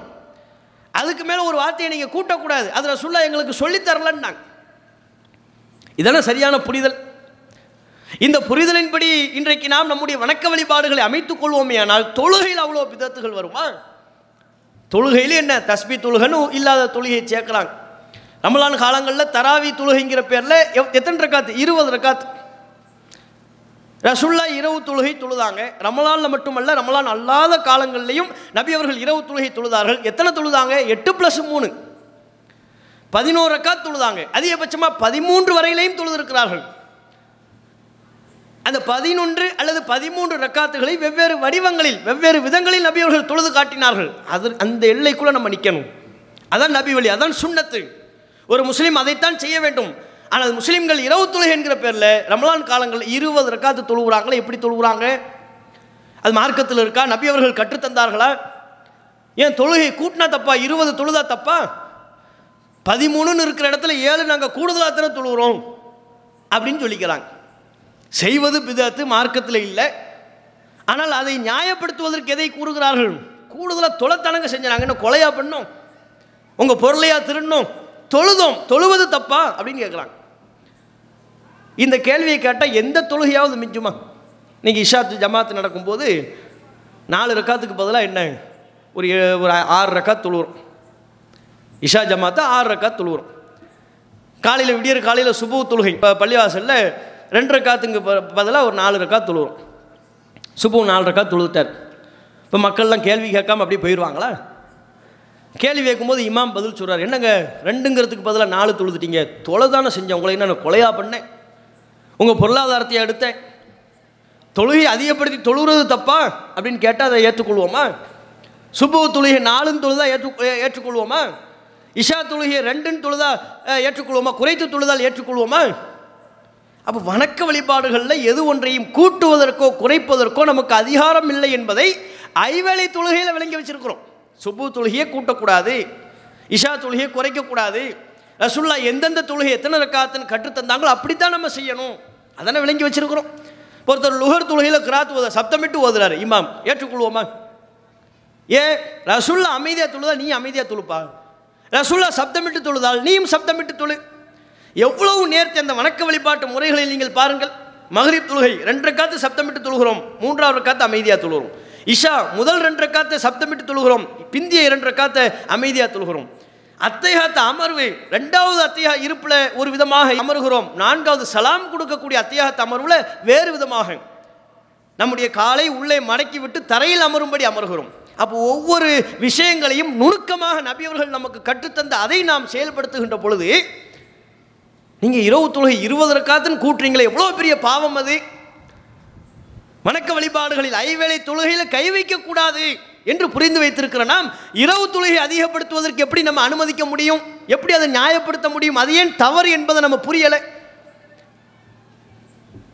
அது நீங்கள் நன்மைக்காக என்று நினைத்து செய்கிறீர்கள். ஆனால் அது நன்மையாக அமையாது. அல்லாஹுடைய மார்க்கத்தில் எல்லை மீறக்கூடிய ஒரு செயலாகத்தான் பார்க்கப்படும். மறுமை நாளில் மிகப்பெரிய இழிவை அது பெற்றுத்தரும். அதனால தான் அது வேண்டாம்ங்கிறோம். பிதத்து எந்த வடிவத்திலும் இருக்கக்கூடாது. தொழுகை முடிஞ்சு பார்த்தா துவா ஆரம்பிச்சிருவாங்க. துவாவுக்கு முன்னால் த என்ன? தஸ்பீலாம் ஜீவாக் அது அவர் தனியாக செய்ய மாட்டார். சுபஹானல்லா அப்படின்னு சத்தம் போடுவார். என்னென்ன கூத்துலாம் நடக்கும்? மார்க்கத்துக்கு விரோதமாக ரசுல்லா கற்றுத்தராத புதிய புதிய நடைமுறைகள் எதையெல்லாம் மார்க்கத்தின் பேரில் செய்கிறாங்கங்கிறத பெரிய ஒரு கேப் விழுந்துருச்சு அந்த அந்த அந்த சைடை நம்ம போகிறது இல்லை தானே? அதனால் நமக்கு மறந்து விட்டது. எதெல்லாம் செய்கிறாங்க சுபஹானெல்லாம் செத்தப்படுவார் உடனே அவங்க எல்லா பின்னால் உள்ள எல்லாரும் வேக வேகமாக சுபானல்லாங்குவார் முதல் சுபானெல்லாம் முப்பத்தி மூணு தடவை சொல்லணும். அதுக்கு கூட டைம் கொடுக்க மாட்டார். இவர் சுபானெல்லாம் சொல்லிட்டு டக்குன்னு என்ன? அவருக்கு வேலை இருக்கும். அல்ஹம்துல்லா ரெண்டாவது போடு. உடனே அவங்க அல்ஹம்துல்லா அல்ஹம்துல்லா அல்ஹம்துல்லா அப்படின்னு சொல்லிக்கிட்டு இருப்பாங்க. அடுத்து அல்லாஹ் அக்பர். ஃபாலம் அன்னஹு அஃதலு திக்கர் அந்த அல்லாஹ் அக்பர் முடிச்சதுக்கப்புறம் அப்படின்னா என்ன? ஃபாலம் அறிந்து கொள்.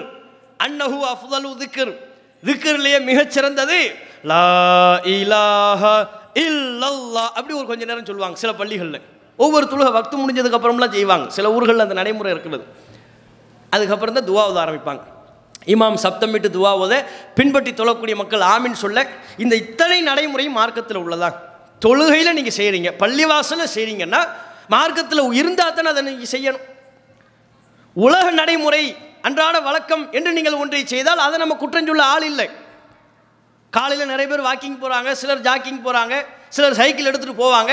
அதையெல்லாம் வணக்கம்னு சொல்லி யாரும் செய்கிறதில்ல கும்பல் கும்பலாக போவாங்க குரூப்பாக போவாங்க தனியாக போவாங்க. யாராவது அது வணக்கம் சொன்னாங்களா? அது நன்மை என்று சொன்னாங்களா? எல்லோரும் வாங்க சைக்கிளிங் வாங்க. எல்லாருக்கும் வாங்க வாக்கிங் போவோம் ஜாக்கிங் போவோம்னு சொன்னாங்களா?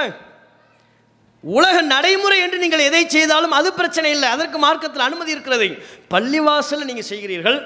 தொழுகை முடிந்ததற்கு பிறகு நீங்கள் செய்கிறீர்கள் என்றால் அதை உலக நடைமுறை என்று செய்கிறீர்களா? வணக்கம் என்று செய்கிறீர்களா? மறுமை நன்மையை கருத்தில் கொண்டு செய்யப்படுகிறதா? அப்போ மறுமை நன்மை என்பதை கருத்தில் கொண்டு செய்யப்படுமையானால் அதை நபியல் நாயும் சல்லா அலிஸ்லாம் அவர்கள் கற்றுத்தந்திருக்க வேண்டும். நீங்கள் சொல்கிற இந்த தஸ்பி முறையை நீங்கள் சொல்லக்கூடிய இந்த கூட்டு துவாவை ரசுல்லா சொல்லி தந்தாங்களா? ரசுல்லா சொல்லி தரலையே? ரசுல்லா எவ்வளோ காலம் தொழுதாங்க? மஸ்ஜித் நபவியில் தொழுதாங்க. ஒரு முறையேனும் கடமையான தொழுகை முடிந்ததற்கு பிறகு ரசூல்லா துவா கேட்க பின்னால் உள்ள சஹாபாக்கள்லாம் ஆமின்னு சொன்னாங்களா? ஒரு முறை. ரசுல்லாவுக்கு பிறகு எத்தனை ஹலீஃபாக்கள் எத்தனை சஹாபா பெருமக்கள் தொழுதார்கள்? மக்காவிலையும் மதீனாவிலையும். அபுபக்கர் அவர்கள் இமாமாக இருந்தார்கள் உமர் அலி அவர்கள் இமாமாக இருந்தார்கள்.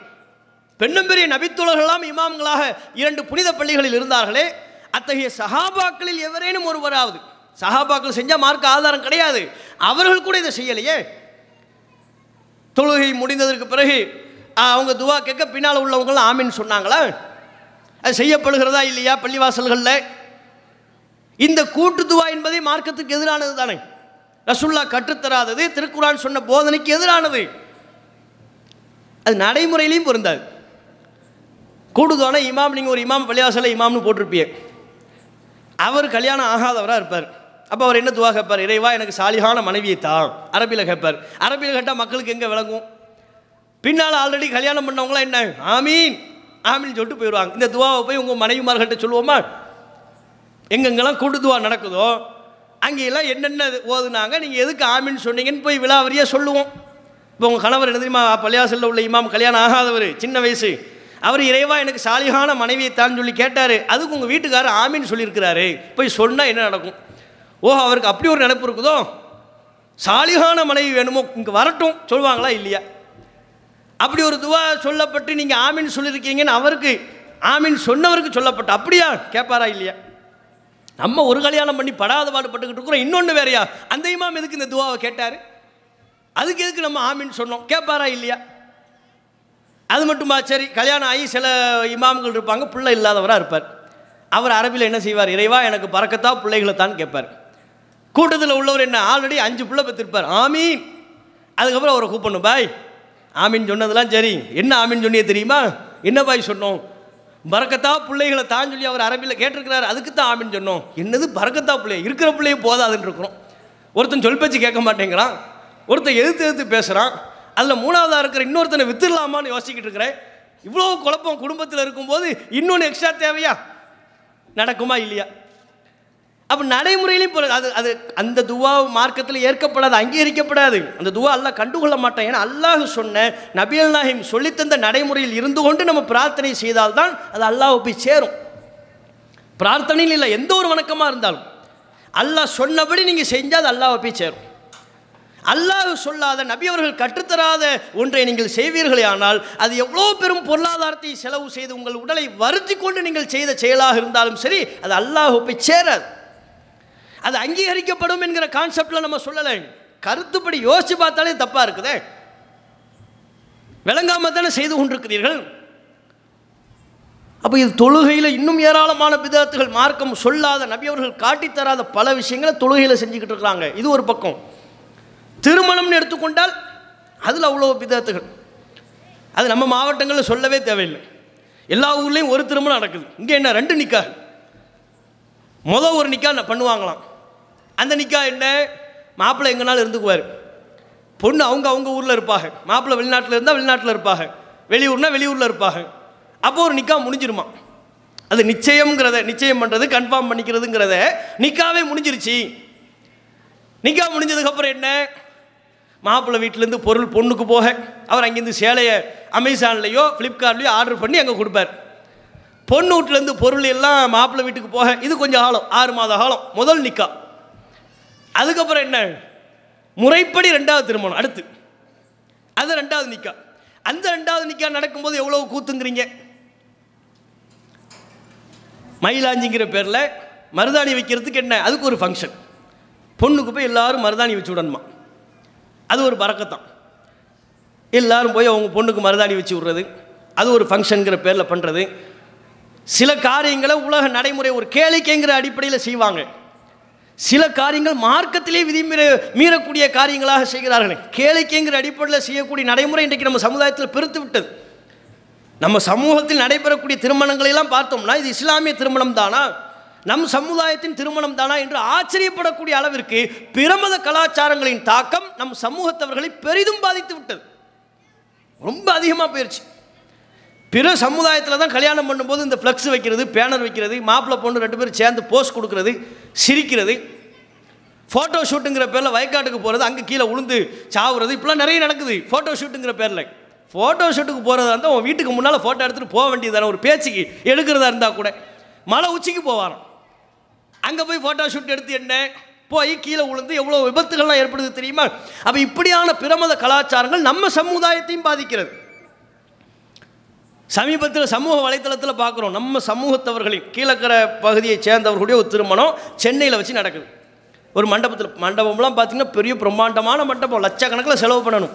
லைட் செட்டு லைட்டிங் செட்டு ஆடம்பரமான வண்ண விளக்குகள். எல்லாம் மக்கள் குழுமி இருக்கிறாங்க. எல்லாம் புர்கா போட்டு தான் உட்காந்துருக்குறாங்க ஒருவர் கூட புர்கா இல்லாமல் இல்லை. எவ்வளோ எவ்வளோ இஸ்லாமிய ஒழுக்கத்தை பேண்டுறாங்க பார்த்தீங்களா நடக்கிறது எல்லாம் அனாச்சாரம். அங்கே என்ன? புர்காவோடு எல்லாம் உட்காந்துருக்குறாங்க சினிமா பாட்டு பேக்ரவுண்ட் மாப்பிள்ளையும் பொண்ணையும் காணும். சினிமா பாட்டு பேக்ரவுண்டில் ஓடிக்கிட்டு இருக்குது. மாப்பிள்ளை வந்தாச்சு பொண்ணு வந்தாச்சு நேரமாச்சுன்னு ஏதோ ஒரு சினிமா பாட்டு ஓடுது. என்னடா மாப்பிள்ளை வந்தாச்சுங்கிறாங்க பொண்ணு வந்தாச்சுங்கிறாங்க ரெண்டு பேரையும் காணும் மேடை காலியாக இருக்குதுன்னு பார்த்தா கூட்டத்தை பொழந்துக்கிட்டு நடுவில் பைக்கில் வராரு மாப்பிள்ளை. பொண்ணையும் பின்னால் வச்சுக்கிட்டு. பைக்கில் வந்து கூட நேராக ஸ்டேஜில் போய் உட்காரதில்ல சுற்றிக்கிட்டே இருக்கிறாரு. மண்டபத்தையே கால் நேரம் சுற்றுறாரு பேக்ரவுண்டில் பாட்டு ஓடிக்கிட்டே இருக்கு. இதெல்லாம் யார் கலாச்சாரம்? நம்ம கலாச்சாரமா? இஸ்லாமிய கலாச்சாரமா? பிரமத கலாச்சாரம் இல்லையா? இப்படி கேளிக்கை ஆடம்பரம் வீண் வரையும் இதுவெல்லாம் ஒரு பக்கம் இருக்க மார்க்கத்திற்கு விரோதமா நபியல் நாயும் சல்லா அலிஸ்லாம் அவர்கள் கற்றுத்தராத அம்சங்களை எல்லாம் திருமணங்களில் செய்கிறார்கள். துவா ஓதுறாங்க. இவ்வளவு அனாச்சாரங்கள் நடந்தாலும் அந்த அந்த சபைகள் என்ன? அந்த ஒட்டுமொத்த அனாச்சாரத்தையும் எல்லா இடத்துல ஹலாலாக்கிறதுக்கு ஒரு துவா. அல் ஃபாத்திஹான்னு போட்டுருவார். அப்படின்னா என்ன? இப்போ சினிமா பாட்டு படித்தது லட்சக்கணக்கில் செலவு பண்ணது எல்லாம் ஹலால் ஆகணும். அனுமதிக்கப்பட்டதாக மாற்றுவதற்கு அல்பாத்தியா என்று அங்கே ஓதப்படுகிறது என்றால் இது மார்க்கத்தில் உள்ளதா? நீங்கள் மார்க்கமாக தான் ஆக்க பார்க்குறீங்க. அல்லாஹும் அல்லிஃப் பைனஹுமா கமா அல்லஃப்த பைன ஆதம் ஹவ்வா அப்படின்னு ஒரு துவா. இறைவா ஆதம் அலி இஸ்லாம் அவர்களும் ஹவ்வா அலி இஸ்லாம் அவர்களும் எப்படி வாழ்ந்தார்களோ அதுபோல் இந்த மணமக்கள் இருவரையும் நீ ஒன்றாக இணைத்து வாழ வைப்பாயாக. அதோட முடியறதில்லை அப்படியே வரும். நிறைய பேர்கள் ஜோடியெல்லாம் மாற்றி யூசுஃபும் சுலேகாவும் எப்படி வாழ்ந்தார்களோ அப்படிங்குவாங்க. யூசுப் நபி இருக்கிறாங்கல்ல அவங்க மனைவி சுலேகான்னு சொல்லி. யூசுப் அலி இஸ்லாம் அவர்களை தவறான முறையில் அடைய முயற்சித்த மன்னரின் மனைவிக்கு அவங்க ரெண்டு பேரையும் இணைச்சி யூசுஃபும் சுலேகாவும் எப்படி வாழ்ந்தார்களோ அதுபோல் இந்த மணமக்களை வாழ வைப்பாயாக. இந்த துவாலாம் தேவையா? மார்க்கத்தில் இருக்கா? துவான்னு நீங்கள் ஒன்று ஓதுறதா இருந்தால் ரசுல்லா சொல்லித் தரணும்ல. ரசுல்லா உங்களுக்கு துவா சொல்லித் தரலையா? எவ்வளோ எத்தனை பிரார்த்தனைகளை நபி அவர்கள் கட்டு தந்திருக்கிறார்கள்? தூங்கும்போது ஓதும் துவா தூங்கி எழுந்த பிறகு ஓதும் துவா. பள்ளிவாசலுக்குள்ளே நுழையும் போது ஓதும் துவா வெளியே வரும்போது ஓதும் துவா வீட்டை விட்டு வெளியேறும் போது ஓதும் துவா வீட்டுக்குள்ளே போகும்போது ஓதும் துவா கழிவறைக்குள்ளே நுழைகின்ற போது ஓதும் துவா வெளியே வரும்போது ஓதும் துவா காலை நேரங்களில் ஓதும் துவா மாலை நேரங்களில் ஓதும் துவா இவ்வளவு பிரார்த்தனைகளையும் இன்னும் ஏராளமான துவாக்களையும் நபி அவர்கள் கற்றுத் தந்திருக்கின்ற பொழுது திருமணத்தில் நீங்கள் சொல்லக்கூடிய இந்த துவாவை சொல்லி தந்தாங்களா? ரசுல்லா திருமணத்தின் போது ஒரு பிரார்த்தனையை சொல்லி தந்தாங்க. அது என்ன? பாரக் உலக் ஓ பாரக் அலைக் ஓ ஜமா பைன குமாஃபி ஹைர் அல்லாஹ் உங்களை அகத்திலும் புகத்திலும் பறக்கச் செய்வானாக. நன்மையான காரியங்களிலேயே உங்கள் இருவரையும் எப்போதும் ஒன்றிணைப்பானாக. இதுதான் ரசுல்லா சொல்லி தந்த துவா. இது கூட அவரவர் தனித்தனியாக செய்துவிட்டு போக வேண்டிய ஒரு பிரார்த்தனை. அது இல்லாமல் இவங்க சபையில் வைத்துக்கொண்டு ஒரு மதகுருவை வைத்துக்கொண்டு ஆலிம் என்று சொல்லப்படுகிற ஒருவரை வைத்துக்கொண்டு அல்லாஹும் அலிஃப் பைனஹுமான்னு ஒரு துவா ஓதுறாங்க அல்பாத்தியா ஓதுறாங்கன்னா அப்போ மார்க்கமாக தானே நீங்கள் செய்கிறீங்க மார்க்கம் என்று செய்வதாக இருந்தால் அது மார்க்கத்தில் சொல்லப்பட்டிருக்க வேண்டும் அல்லவா குரானில் சொல்லப்பட்டிருக்க வேண்டும் அல்லவா நபியல் நாயகம் கற்றுத்தந்திருக்க வேண்டும் அல்லவா அந்த துவா ஓதி முடிச்சுட்டு அதுக்கப்புறம் என்ன மாப்பிள்ளை? தாலி கட்டுறது கருகமணி கட்டுறது. இன்னைக்கு இப்போ உள்ள காலத்தில் கருகமணி கொஞ்சம் குறைஞ்சிருக்கு. சில ஊரில் கருகமணிங்குவாங்க சில ஊரில் கருசமணிங்குவாங்க அதுக்கு நம்ம தாய்மார்கள் கொடுக்குற பில்டப் இருக்கே. ஆதி காலத்தில் உள்ளவங்களாம் இன்னும் போட்டு வச்சுருப்பாங்க. வயசான அம்மாக்கள்லாம் இருப்பாங்கல்ல அவங்க அவங்களெல்லாம் பார்த்தோம்னா இன்னும் அதை அப்படியே பொத்தி பொத்தி பாதுகாப்பாங்க. அதில் கொஞ்சம் ஏதாவது ஒன்று லூஸ் ஆயிருச்சுன்னு வைங்க. அவ்வளோதான் அப்படியே கண்ணுலாம் கலங்கிரும். ஏன்? இன்னும் கணவன் ரூஹே அந்த கருகமணியில் தான் தொங்கிட்டு இருக்கிற மாதிரி. குளிக்கும்போது திடீர்னு ஏதாவது ஒரு அந்த ஒரு பொருள் வந்து கிழிந்து விட்டது என்றால் கருகமணிலாம் கீழே விழுந்துருச்சுன்னு வைங்க. கருகமணி உடஞ்சிருச்சுன்னு சொல்லக்கூடாது கருகமணி பெருகி விட்டது. ஏன்? அப்போ தான் கணவனின் ஆயுள் பெருகுமா? இப்படிலாம் ஒரு ஒரு தாலி கட்டுற கலாச்சாரம்லாம் இஸ்லாத்தில் இருக்கா? யோசிச்சு பாருங்கள் ரசுல்லா அப்படி சொல்லி தந்தாங்களா? ரசுல்லா கல்யாணம் பண்ணாங்க. எந்த மனைவிக்கும் கருகமணிலாம் ரசுல்லா கட்டலையே ஒரு சஹாபி ரசுல்லாவிடத்தில் வந்து ஒரு குறிப்பிட்ட ஒரு சூழலில் அந்த சஹாபிக்கு நபியல் முன்னிலையில் திருமணம் நடைபெற்றது. மகர் தான் கொடுக்க சொன்னாங்களே ஒழிய போய் ஒரு கருகமணி எடுத்துட்டு வாப்பா. அல்லது கட்டுறதுக்கு ஏதாவது ஒரு கயிறு இருந்தால் எடுத்துட்டு வா. அந்த பெண்ணின் கழுத்தில் கட்டுன்னு ரசுல்லா சொல்லலையே. அப்போ நபி அவர்கள் கற்றுத்தராத இந்த ஒரு செயலை அதுக்கு ஒரு அதீத முக்கியத்துவம் கொடுத்து நம் சமூகத்தில் ஒரு காலத்தில் செய்யப்பட்டது. இப்பந்தான் இல்லை. குறைவாக செய்யப்படுகிறது.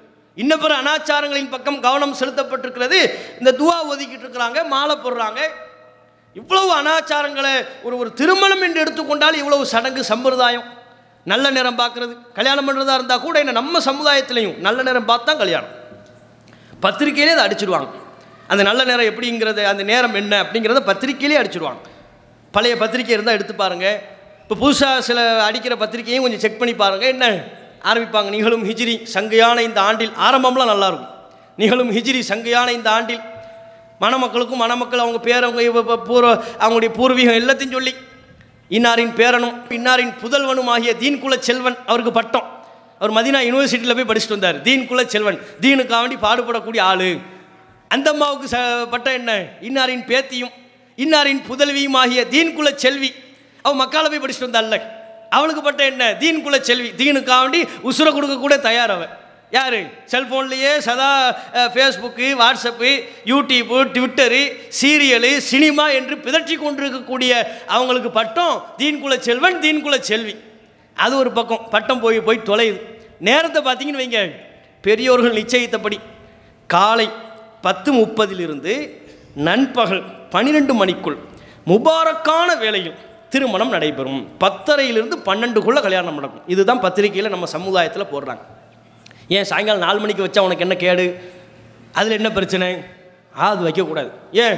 நல்ல நேரம். முபாரக்கான வேலை. அது அரபியில் சொல்லிக்குவாங்க. முபாரக்கான வேலை. நல்ல நேரம்ங்கிறது எது? காலை பத்தரையிலிருந்து நண்பகல் பன்னிரெண்டு மணிக்குள். பத்தரையிலிருந்து பன்னெண்டு. இது யார் பார்க்குறது? நல்ல நேரம் கெட்ட நேரம் பார்க்குறது மார்க்கத்தில் உள்ளதா? இஸ்லாத்தில் உள்ளதா? பிதத் இல்லையா? அது அனாச்சாரம் இல்லையா? பிற சமூகத்தில் தானே சொல்லுவாங்க இது ராகு காலம் கேது காலம். குரு உச்ச உச்சத்தில் இருக்கிறான் உக்ரன் வந்து அங்கே நிற்கிறான் சுக்ரன் இங்கே நிற்கிறான்னு சொல்லுவாங்கல்ல? நட்சத்திரம் நாலு பார்த்து கல்யாணம் பண்ணுறது பிரமத கலாச்சாரம். அது எப்படி இஸ்லாத்துக்குள்ளே வருது? இஸ்லாமிய மார்க்கத்தில் நல்ல நேரம் கெட்ட நேரம் பார்க்குறதே கிடையாது. சகுனமே கிடையாது. ரசுல்லா சொன்னாங்க தீரத்து ஷிர்குன். சகுனம் பார்ப்பது இணை வைத்தல் என்று நபிகள் நாயம் சல்லா அலைஹி அவர்கள் சொன்னார்கள். அப்படிப்பட்ட இணை வைத்தல் எனும் அளவு மாபாதகமான ஒரு பெரும்பாவத்தை சர்வசாதாரணமாக ஒரு ஒற்றை வார்த்தையின் மூலமாக செய்துவிட்டு போகிறார்கள். இது அனாச்சாரம் இல்லையா? திக்குங்கிற பேரில் ஏராளமான பிதாத்துகள். திருமணத்தில் இவ்வளவு கூத்து நடந்தால் வணக் திக்குங்கிற பேரில் அவ்வளோ பிதாத்துகள் பண்ணுறாங்க இருட்டு திக்குன்னு பண்ணுறாங்க நடக்குதா இல்லையா நம்ம சமுதாயத்தில்? ஒரு காலத்தில் அதுக்குன்னு வால் போஸ்டர் அழைச்சிலாம் கூப்பிடுவாங்க. இருட்டு திக்குன்னு இந்த சபையில் இந்த வீட்டில் வைத்து நடைபெறுகிறது வந்துருங்க. போனோம்னா என்ன கூத்து நடக்குங்குவிய லைட்டையெல்லாம் அணைச்சிடுவானுங்க எல்லாரையும் கூப்பிடுவாங்க. பக்கத்தில் பார்த்தா நிறைய சீனி இன்னப்பிற இன்ன பிற பொருட்கள் பூ இந்த இந்த லட்டை உது உறுத்தி உதிர்த்து வச்சுருப்பாங்கள்ல அது இந்த மாதிரி பொருட்கள்லாம் இருக்கும். எல்லாரும் வரிசையாக கையை பக்கத்தில் கையை பிடிச்சிக்கணும். ஆ லைட்டை ஆஃப் பண்ணிடலாமா? ஆஃப் பண்ணுங்க. ஆஃப் பண்ண உடனே ஹூ ஹூ ஹூ ஹூ. அஹு அஹு. அக்லா இலாஹ இல்லல்லா இப்படியே குரூப்பாக சேர்ந்து சொல்லிக்கிட்டு இருக்கிறது. ஹூஹுங்கிறது ஒரு இதுக்கு. அது லைட்டை ஆஃப் பண்ணி தான் செய்யணுமா? எதுக்கு லைட் ஆஃப் பண்ணுறேன் திருட்டு பயமில் லைட் ஆஃப் பண்ணுவான். திக்ர் பண்ணுறவனுக்கு எதுக்கு லைட் ஆஃப் பண்ணணுமா? ரசுல்லா அப்படி சொல்லி தந்தாங்களா? அல்லாவுடைய அச்சத்தில் திக்ர் செய்கிறதா இருந்த ரசுல்லா என்ன சொல்லி குரான் நமக்கு என்ன சொல்லுது? ஒரு இறை நம்பிக்கையாளரை பொறுத்தவரை இதா துக்கிரல்லாகும் அல்லாஹவை பற்றி அவனுக்கு நினைவூட்டப்பட்டால் வஜிலத் குலூபகம் அவர்களுடைய உள்ளங்கள் எல்லாம் நடுங்கும் என்று திருமறை குரான் சொல்கிறது. இதா துல்லியத் அலையும் ஆயாத்துகு அல்லாஹவின் சான்றுகள் வசனங்கள் மூமின்களுக்கு எடுத்து ஓதப்பட்டால் எடுத்து காட்டப்பட்டால் அவர்களுக்கு அறிவுரையாக சொல்லப்பட்டால் சாதத்துகும் ஈமானா. அது அவர்களின் இறை நம்பிக்கை அதிகரிக்கும் என்று திருக்குறான் சொல்கிறது. அதுக்கெல்லாம் மாத்தமா கூத்தையும் கும்மாளத்தையும் இருட்டுதுக்குங்கிற பேரில் செய்கிறாங்க இன்றைக்கும் செய்யப்படுகிறது. சலவாத்து நாரியாங்கிற பேரில் ஒன்று ஓதுறாங்க. அது மார்க்கத்தில் இல்லை. ரசூசல்லா அலி செல்லம் அவங்க அல்லாஹும சல்லி அலா முஹம்மதின் என்று துவங்கக்கூடிய தொழுகையில் அத்தையா திருப்பெல்லாம் ஓதக்கூடிய செலவாத்தை தான் நமக்கு சொல்லி தந்தாங்க. இவர்கள் புதிதாக ஒரு செலவாத்தை எழுதி வைத்திருக்கிறார்கள். கேட்டால் செலவாத்து நாரியா என்று சொல்கிறார்கள். மார்க்கத்தில் உள்ளதா? அல்லாஹ்வின் வார்த்தைகளை எல்லாம் திரித்து கொண்டும் அல்லாஹ்வின் வார்த்தைகளை சுருக்கி கொண்டும் அல்லாஹ் என்பதை அகு அகு என்று சுருக்கி கேட்டால் திக்கர் என்று செய்கிறார்கள். இது மார்க்கத்தில் உள்ளதா? அல்லாஹ் ரபுல் ஆலமின் திருக்குறானில் சொல்கிறான் ஒதுக்கு ரப்ப கஃபி நப்சிக் நபியே உமது இறைவனை உம்முடைய உள்ளத்தில் நீங்கள் நினைவு கூறுவீராக. இன்ன பிற வசனங்களில் உரத்த சப்தம் இல்லாமல் நினைவு கூறுவீராக. என்று அல்லாஹ் நமக்கு திக்ரு விஷயமாக வழிகாட்டியிருக்கின்ற பொழுது இவர்கள் உரத்த சப்தமிட்டு கூட்டாக சேர்ந்து இருட்டு திக்ரு என்கிற எனும் பேரிலும் ராத்திபு ஹல்கா என்கிற பேரிலும் செய்வார்களே ஆனால் இதெல்லாம் மார்க்கத்தில் உள்ளதான் இப்படி ஒவ்வொன்றிலையும் ஏராளமான பிதத்துகள் அனாச்சாரங்களை செய்து கொண்டிருக்கிறார்கள். நம் சமூகத்தவர்கள் இப்படிப்பட்ட அனாச்சாரங்களில் வீழ்ந்து கிடப்பதை பார்த்து நாம் வேதனைப்படணும் கவலைப்படணும். அந்த கவலையின் வெளிப்பாடாக அந்த மக்களை போய் சந்தித்து நீங்கள் செய்வதெல்லாம் வணக்க வழிபாடு அல்ல. நாளை மறுமை நாளில் உங்களின் நரகின் விறகு கட்டையாக கொல்லிக்கட்டையாக மாற்றக்கூடிய விதத் என்கிற இஸ்லாமிய மார்க்கத்தில் இல்லாத அனாச்சாரத்தை செய்து கொண்டிருக்கிறீர்கள். இந்த காரியம் அல்லாஹ்விடத்தில் ஏற்கப்படாது. இந்த காரியத்தினால் மறுமை நாளில் மிகப்பெரிய இழப்பை சந்திப்பீர்கள். அல்லாஹ் உங்களை நரகப்படுகொலியில் தள்ளிவிடுவான். அப்படிப்பட்ட பெரும் பாதகத்தை இந்த பிதாத் என்கிற அனாச்சாரம் செய்துவிடும் என்று அந்த மக்களுக்கு எடுத்துச் சொல்ல வேண்டிய கடமை நமக்கு இருக்கிறது. சிலர் அறிந்தந்த அனாச்சாரங்களில் ஈடுபடுகிறார்கள்.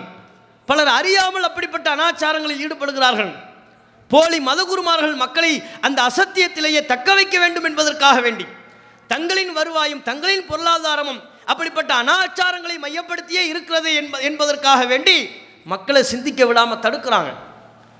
அவற்றையெல்லாம் தாண்டி அனைத்து முஸ்லிம்களையும் சந்தித்து நமது ஊரில் உள்ள எல்லா முஸ்லிம்களையும் எல்லா ஆண்களையும் எல்லா பெண்களையும் சந்தித்து அவர்களிடத்தில் விதாத் எவ்வளவு பெரிய மாபாதக செயல் என்பதை விளக்கி சொல்ல வேண்டும் என்பதுதான் விதத் ஒழிப்பு மாநாடு என்கிற இந்த மாநாட்டை நம்ம நடத்தணும் வெறுமனே நீங்கள் மாநாட்டுக்கு வாருங்கள் என்று அழைப்பு கொடுப்பது இந்த மாநாட்டின் நோக்கமல்ல இந்த பொதுக்கூட்டத்தின் நோக்கமல்ல. நீங்கள் மாநாட்டுக்கு வந்தால் போதும். அதுவல்ல எங்களுடைய நோக்கம். இங்கே நீங்கள் அமர்ந்திருக்கிற அனைவரும் இந்த பிரச்சாரத்தை கேட்கிற அனைவரும் உங்களுக்கு பொறுப்பு இருக்கிறது. நீங்கள் அறிந்து கொண்ட சத்தியத்தை பிற மக்களுக்கு எடுத்துச் சொல்ல வேண்டும். நபியல் நாயும் சல்லா அலிஸ்லாம் அவர்கள் சொன்னார்கள் பல்லிகு அன்னி உளவு ஆயா. என்னை பற்றிய ஒரு செய்தியை நீங்கள் அறிந்து வைத்தாலும் அதை பிற மக்களுக்கு எடுத்துச் சொல்லுங்கள் என்று நபியல் நாயும் சல்லா அலிஸ்லாம் அவர்கள் சொன்னார் நாம் நம்முடைய சகோதரர்களை நம்முடைய உறவினர்களை நமது சொந்த பந்தங்களை நம்முடைய ஊர் மக்களை சந்தித்து இந்த விதத்தின் அனாச்சாரம் குறித்து எடுத்து சொல்ல மறப்போமையானால் அதற்கு எங்களுக்கு நேரம் இல்லை எங்களால் முடியாது. நாங்களாம் சொல்ல மாட்டோம். அது ஆலிம்கள் சொல்லிக்கொள்ளட்டும் என்று நாம் ஒதுங்கி விடுவோமையானால் நன்றாக புரிந்து கொள்ள வேண்டும். அல்லாஹ் மறுமை நாளில் நம்மிடத்தில் கேள்வி எழுப்புவான். உன் சகோதரன் உனது ஊரில் உனக்கு அருகாமையில் நீ பார்க்கும்படி மார்க்கத்தில் இல்லாத அனாச்சாரங்களில் ஈடுபட்டு கொண்டிருந்தானே அவனை தடுக்கும் விதமாக நீ என்ன செய்தாய்? பல்வேறு விதமான அனாச்சாரங்களில் ஈடுபட்டு கொண்டிருந்தானே அவன் அந்த தவறுகளை அவர்களுக்கு உணர்த்தும் விதமாக நீ என்ன செய்தாய்? கேட்கப்படும். மார்க்கத்தில் தீமை என்பதற்கு என்ன சொல்ல ரசுல்லா சொன்னாங்க தெரியுமா? முன்கர். மன்றா மின்கும் முன்கரன். உங்களில் எவர் ஒரு தீமையை பார்ப்பாரோ? ஃபல் அதை தம்முடைய கரத்தால் தடுக்கட்டும் என்று நபிகள் நாயம் சல்லா அலைஹி வஸல்லம் அவர்கள் சொல்கிறார்களே. முன்கர் என்று நபி அவர்கள் சொன்ன அந்த இடத்திலே நாம் தீமை என்று சொன்னாலும் அதன் பொருள் என்ன தெரியுமா? முன்கர் என்றால் எதிர்க்கப்பட வேண்டியது என்று அர்த்தம். நம் கண்ணுக்கு முன்பாக ஒரு தீமை நடைபெறுகிறது என்றால் அதன் பொருளே நம்முடைய கரத்தால் அது எதிர்க்கப்பட வேண்டும். இல்லை என்றால் நம்முடைய குரலால் அது எதிர்க்கப்பட வேண்டும். பிரச்சாரத்தால் எதிர்க்கப்பட வேண்டும். அதனால தான் தீமைக்கு மார்க்கம் முன்கர் எதிர்க்கப்பட வேண்டியது என்று மார்க்கம் சொல்கிறது. அப்படிப்பட்ட பொறுப்பை அல்லாஹ் ரப்புல் நம் நம்ம அனைவருக்கும் தந்திருக்கிறான். ஆகவே வித தொழிப்பு மாநாட்டை முன்னிட்டு நம்ம ஊரில் உள்ள எல்லா முஸ்லீம்களையும் ஒரு குடும்பத்தை கூட நாம் விட்டுவிடாமல் நாம் அனைவரும் அந்த மக்களை சந்தித்து முஸ்லீம்களை சந்தித்து விதத்து குறித்த தெளிவை அவர்களுக்கு வழங்கி அதிலிருந்து மீட்டெடுக்க முயற்சிப்போமாக. அல்லாஹ் ரப்புல் ஆலமீன் அப்படிப்பட்ட பாக்கியத்தை நம் அனைவருக்கும் தந்தருள்வானாக என்று கேட்டு என்னுடைய உரையை நிறைவு செய்து கொள்கிறேன். வாஹுர்தாவான் அல்ஹம்துலில்லாஹி ரபுல் ஆலமீன். அலாம் வலைக்கம் வரஹ்மத்துல்லாஹி வரகாத்து